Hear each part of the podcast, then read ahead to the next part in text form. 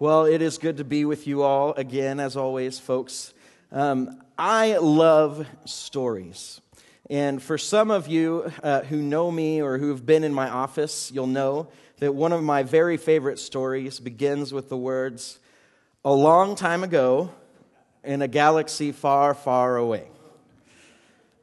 I grew up with Star Wars. And, uh, you know, even if you haven't seen Star Wars, You've probably heard those words. Um, you would maybe, maybe you wouldn't be able to put your finger on where they come from, but you've at least heard that.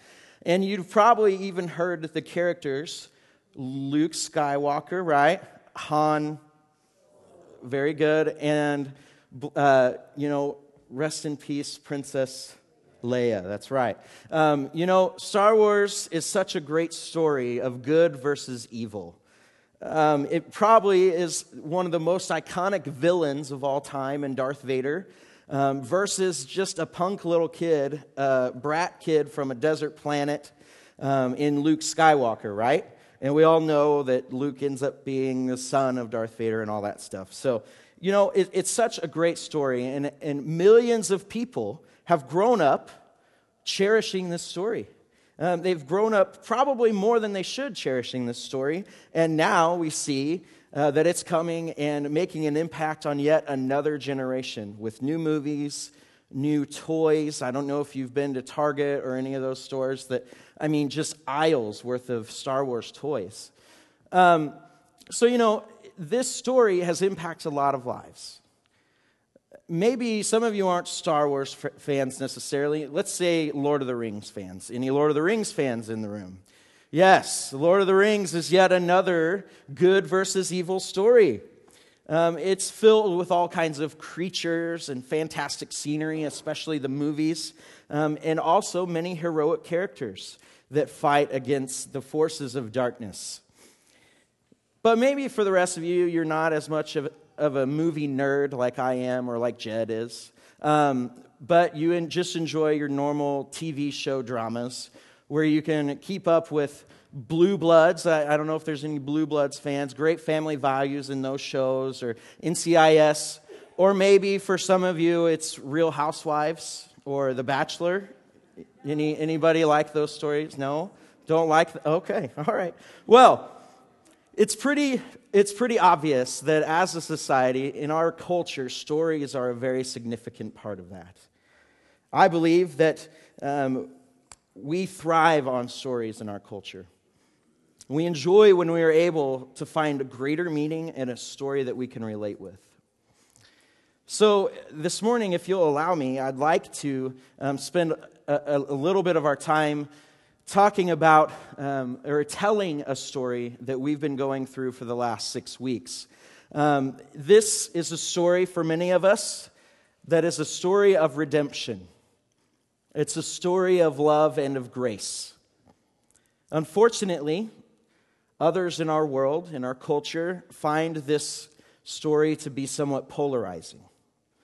They might see that it focuses on rules and legalism but one of the things that uh, I've come to understand about this story is that it tells the truth of God's love for His creation, His desire to be with His people, and He has worked to make that happen by orchestrating events through certain people and written about.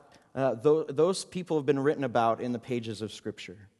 So, as you might recall, our story begins with Adam.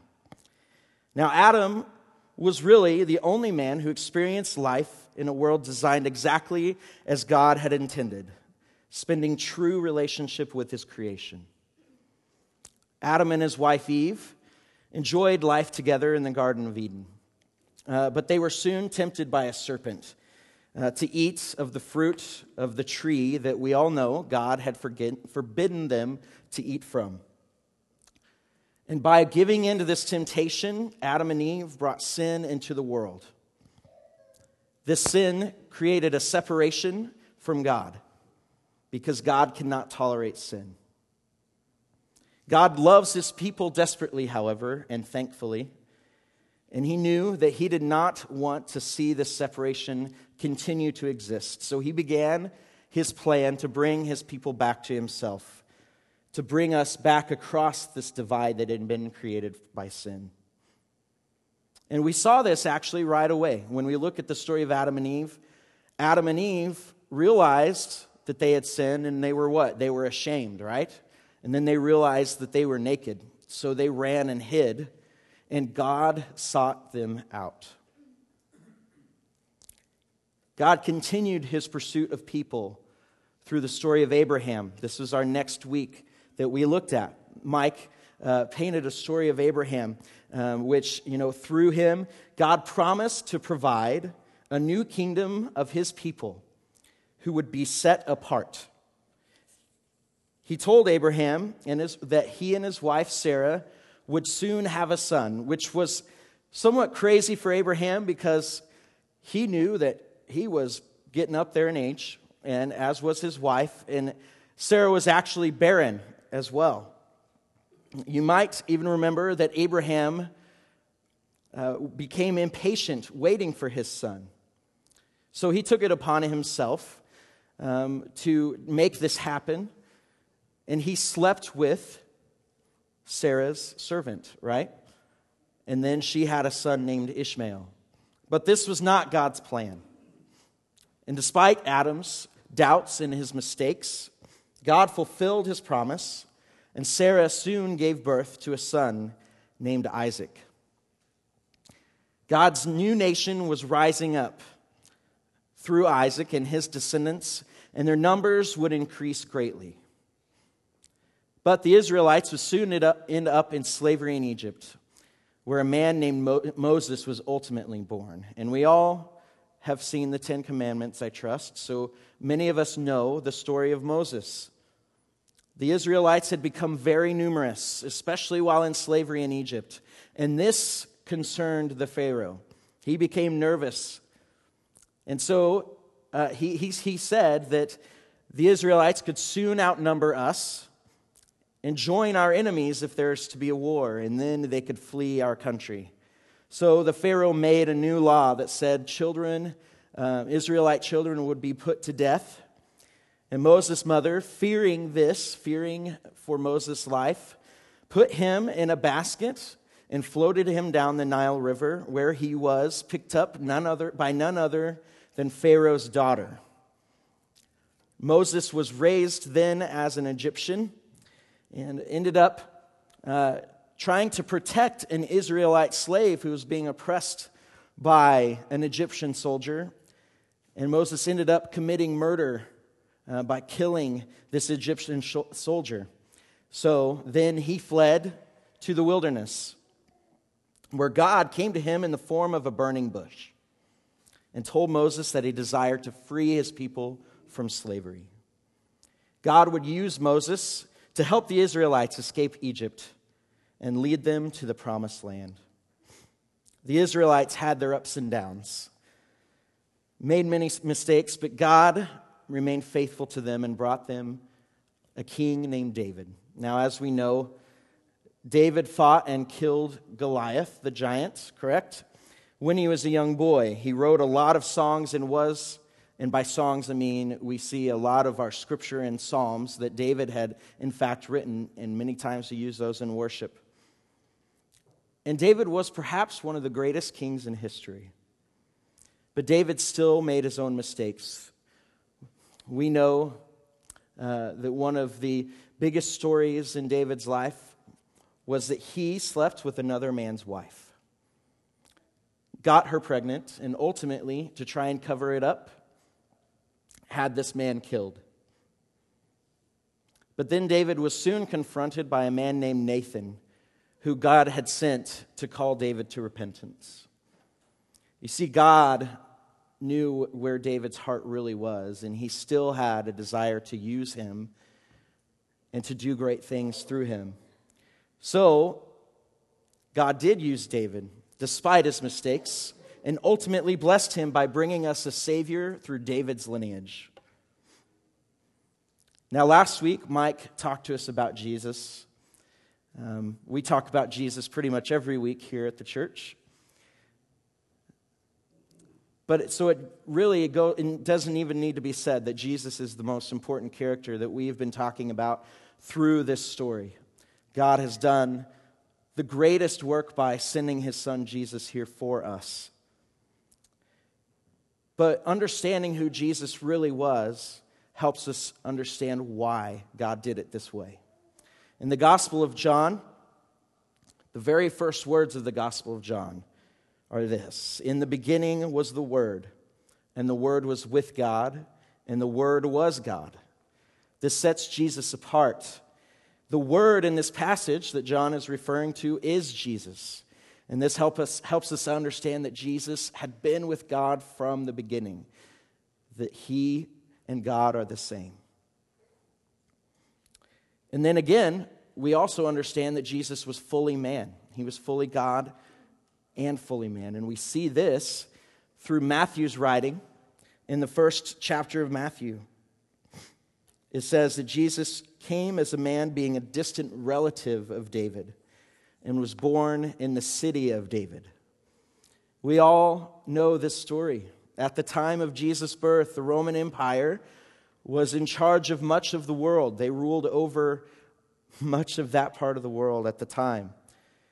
And the emperor sent out a decree that all people must register. They held the first census so that everyone was to return to the city of their ancestry. So Joseph, Jesus' uh, soon to be uh, worldly father, earthly father, um, took his pregnant, soon to be wife Mary to Bethlehem to register, where Jesus was born and laid in a manger. And now we know about Jesus' birth and a little bit about his childhood, but we know a great deal about the man that he was, and we know a great deal about his ministry. Throughout Jesus' life, especially in his ministry, Jesus taught, he served, he loved, he performed miracles, and ultimately he built a following of people whom he spent each day with until his crucifixion. This following of people whom Jesus had spent much of his time with and uh, many days teaching and loving and serving, this group of people never quite understood how important they were. They never quite understood who they would be after Jesus would leave. But Jesus had given them a great purpose and was preparing them to do a great work for God's kingdom. But before that could take place, we know how this story ends. Jesus had to take his final steps as a man and complete the task he had been sent to do. Jesus lived a sinless life, died on a cross for our sins, and was raised from the dead, conquering death and therefore giving us salvation through him. 2 Corinthians 5:21 says God made him who had no sin to be sin for us so that in him we might become the righteousness of God. So, God's plan was complete. The end. Right? No, no, that's not right. God's plan is not complete. Sure, you know, God did an amazing, amazing thing through his son Jesus. He's given us that opportunity to have salvation and to live with him in eternity. But you know what? We have work to do.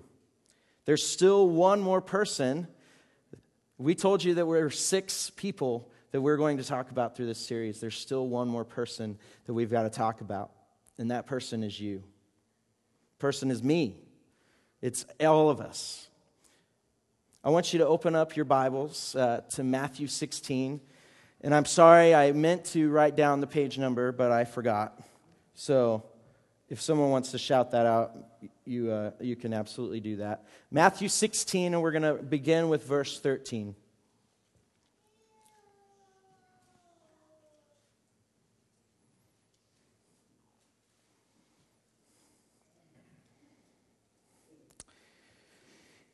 In verse 13, it says, When Jesus came to the region of Caesarea Philippi, he asked his disciples, Who do you say the Son of Man is?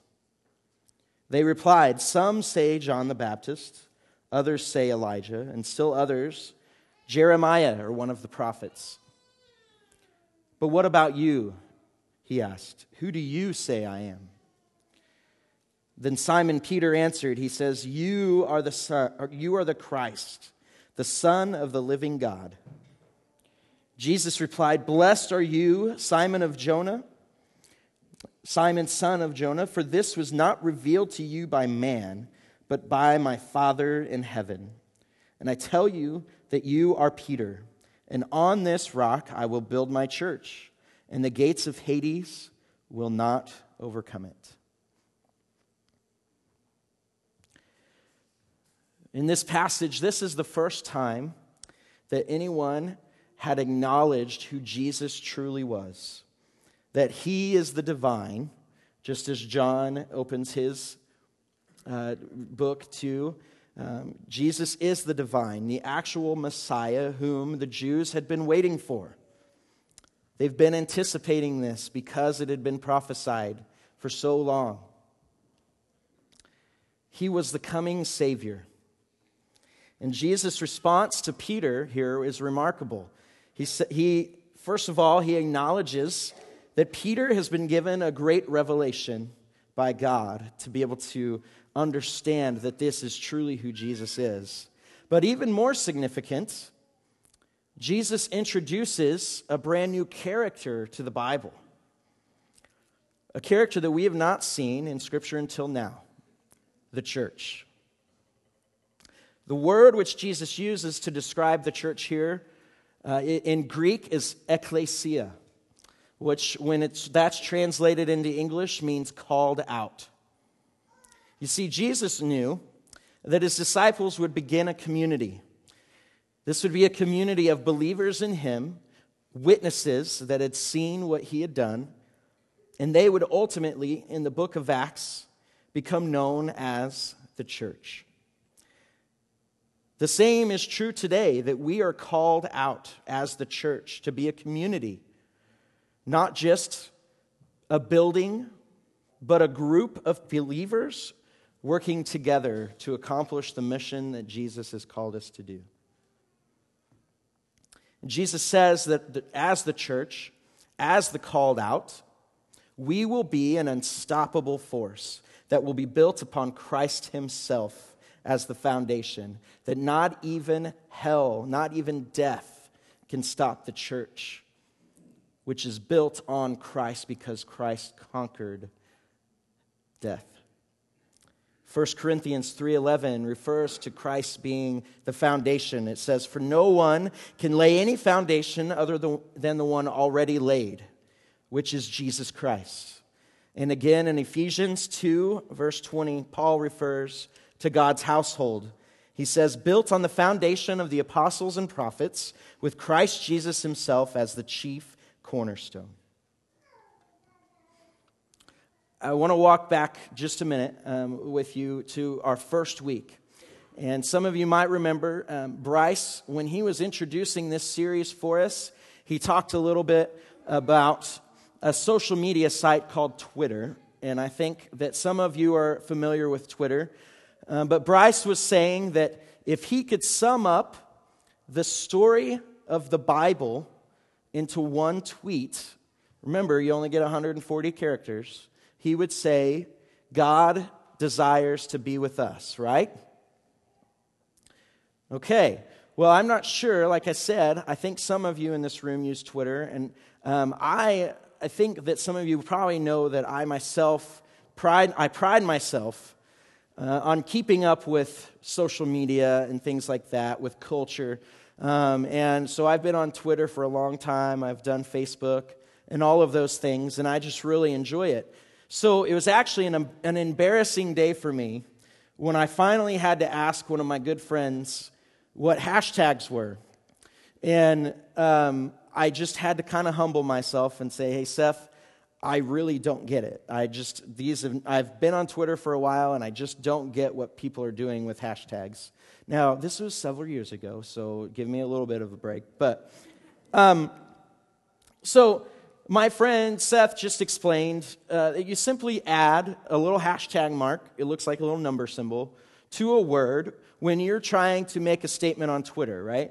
So um, if you're trying to talk about something that might sound kind of vague and you want people to know what you're talking about, you can add a hashtag to it. And then also, people who are following that hashtag will um, see that you've included yourself in this conversation.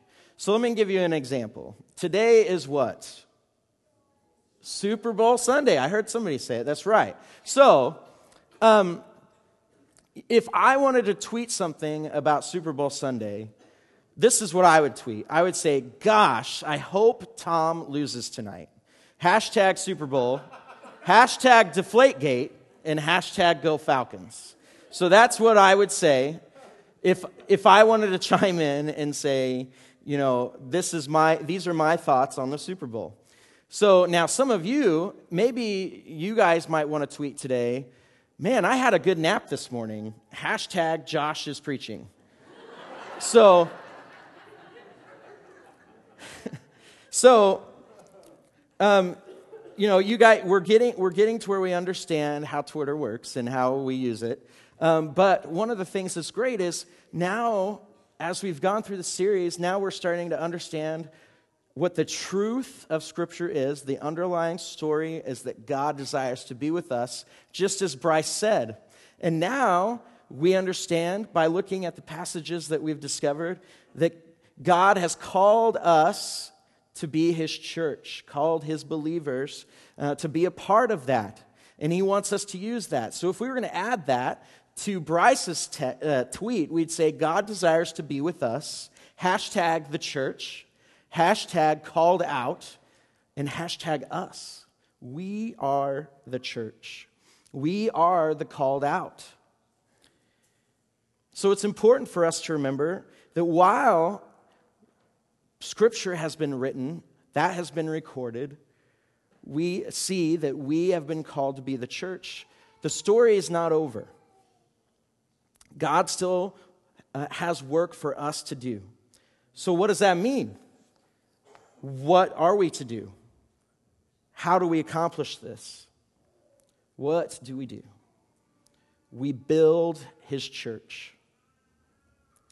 Matthew 28 you can turn there if you want. We're going to be reading verses 18 and 19.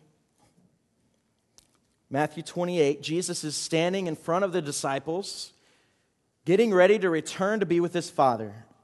And he gives them what is known as the Great Commission. Jesus says, Go therefore and make disciples of all nations, baptizing them in the name of the Father, the Son, and the Holy Spirit teaching them to observe all that I have commanded you. And behold, I am with you always to the end of the age. Folks, this is an amazing task. Some might even say that it's impossible, and I'm here to tell you that without God, without God assisting and helping us with this, they would be right. It would be impossible. But I also want to remind you what Jesus says in the very last part of that passage he says, I am with you always. In the book of Acts, chapter 1, it describes that around the same time as that Jesus is uh, giving the disciples the Great Commission, he also reveals that the disciples would receive the Holy Spirit.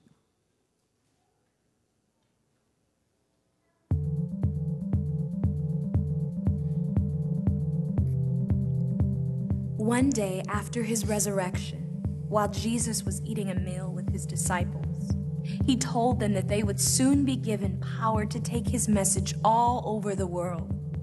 They would be given the Holy Spirit of God, he said. After he said this, Jesus flew up into the sky right in front of them, and they did not see him again. So the disciples waited and prayed.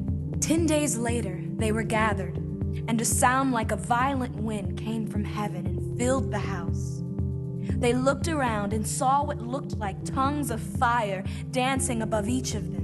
They all began to speak in different languages, causing such a commotion that a crowd gathered to see what was going on. Someone accused them of being drunk, so Peter stood up to say something. He told them that they were not drunk, but that God had given them the power of His Spirit. He recounted the story of Jesus' life, death, and resurrection, and told the people to repent of their sins and trust in Jesus. That day, 3,000 people believed what he said and became followers of Jesus. I really appreciated Dan's communion uh, message this morning because it does go right into what we're about to understand. And we're going to read through part of this scripture that Dan read um, as well. Acts 2 42 through 47 says, they devoted themselves to the apostles' teaching and to the fellowship, to the breaking of bread and to prayer. Everyone was filled with awe, and many wonders and miraculous signs were done by the apostles. All the believers were together and had everything in common. Selling their possessions and goods, they gave to anyone as he had need. Every day they continued to meet together in the temple courts. They broke bread in their homes and ate together with glad and sincere hearts, praising God and enjoying the favor of all the people. And the Lord added to their number daily those who were being saved. You see, Jesus had promised that he would be with them, and he promised the Holy Spirit.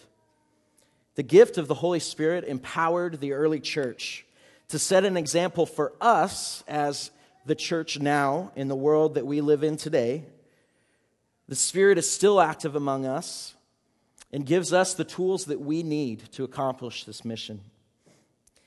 The Holy Spirit was essential because the church is made up of people, and we are not perfect. In fact, throughout the rest of Scripture, that's what we see. Uh, we read through uh, letters commonly known as the epistles um, the rest of the New Testament is filled with these letters that had been written to the churches that had been established by the apostles. These letters often rebuked um, the leaders of these churches, they challenged them, they also encouraged them, leading them and telling each of the leaders of the churches how to be obedient to God's word and how to be obedient to what God intends for his church. And it is through these letters and these epistles that we, as a church here in Whiting, Iowa, have determined our purpose and our vision. As many of you know, our mission here at Whiting Christian Church is to lead people into a growing relationship with Jesus Christ. And we do this through a strategy that we call inviting, sharing, and serving. And I want to just give you a little bit of what that looks like for us. You see, inviting means to be externally focused. We go outside of these doors because, let's face it, we're only here once a week, right? So we develop relationships with our neighbors, with our friends, with people that we want to be able to draw into God's church, into His body. And then when they're here, we want to provide a safe place for them to feel like they are learning who God is.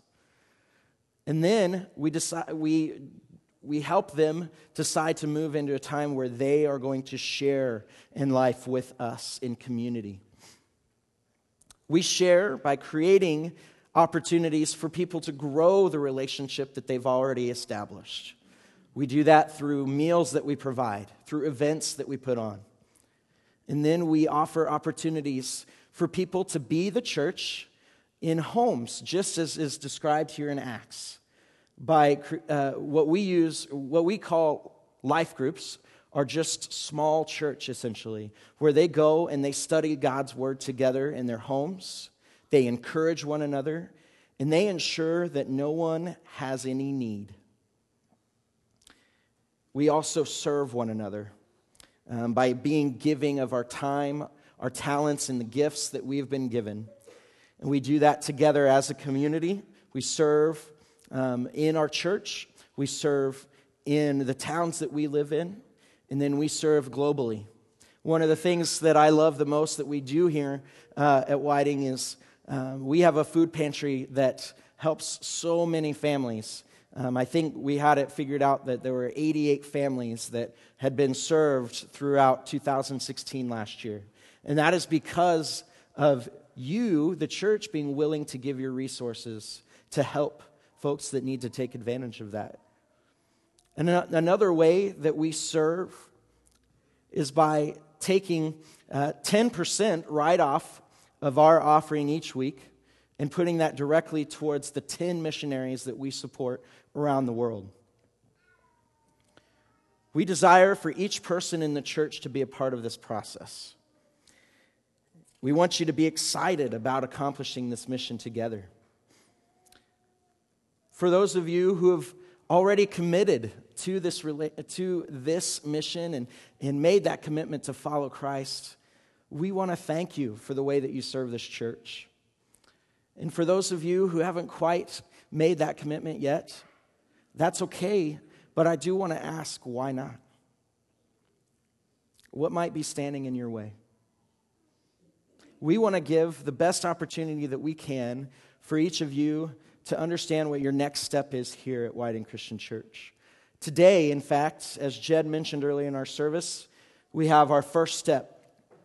And first step um, has become an opportunity um, for newcomers to our church to come and meet staff, to find out just a little bit more about the church, and most importantly, figure out how you're going to get involved with discipleship. Maybe you're going to join a life group. Maybe you're going to start serving in the church. Or maybe you're going to make the decision for the first time to follow Christ. I want to encourage you to be praying about that, to be praying how God might be leading you to make that commitment. Our commitment to God's mission requires a commitment to growing our relationship with Jesus.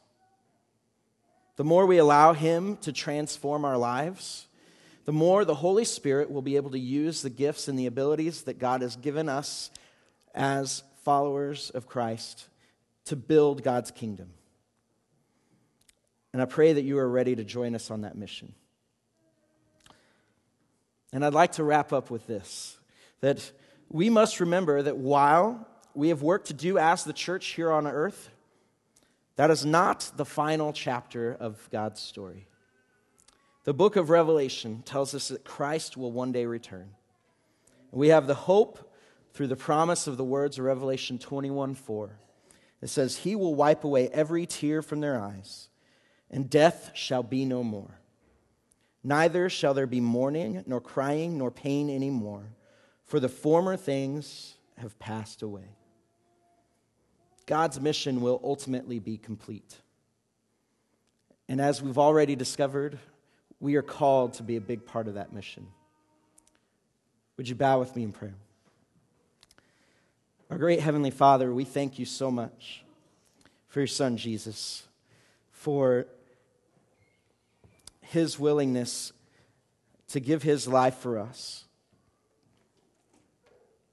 I pray that we would take that truth and that we would allow you to work in us, to transform us, to be willing to commit to growing your church, to growing your kingdom. And God, I pray that you would work through us, that you would um, continue to do great things in this church, and that we would be excited about the call that you've placed on us to grow your kingdom.